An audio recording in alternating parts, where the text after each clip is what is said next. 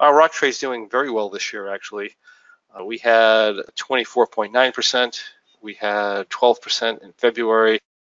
You know, March could have gone a little bit either, either way. We just have a note here that I closed this subjectively near profit target by membership vote. This is the one we voted on. Again, this is where your risk reward decisions come into play, where you can do a lot better or a lot worse depending on what you do. Had we stayed in this, I think we would be only up a few percent. Same thing here goes for our April position. Um, you know, we talked about this. We could have certainly got out of this at 10 or 12% profit, and I talked about getting out of it at that level two weeks before that. Again, that being a good risk reward decision, an opportunity decision coming into expiration, given what happened during the trade cycle.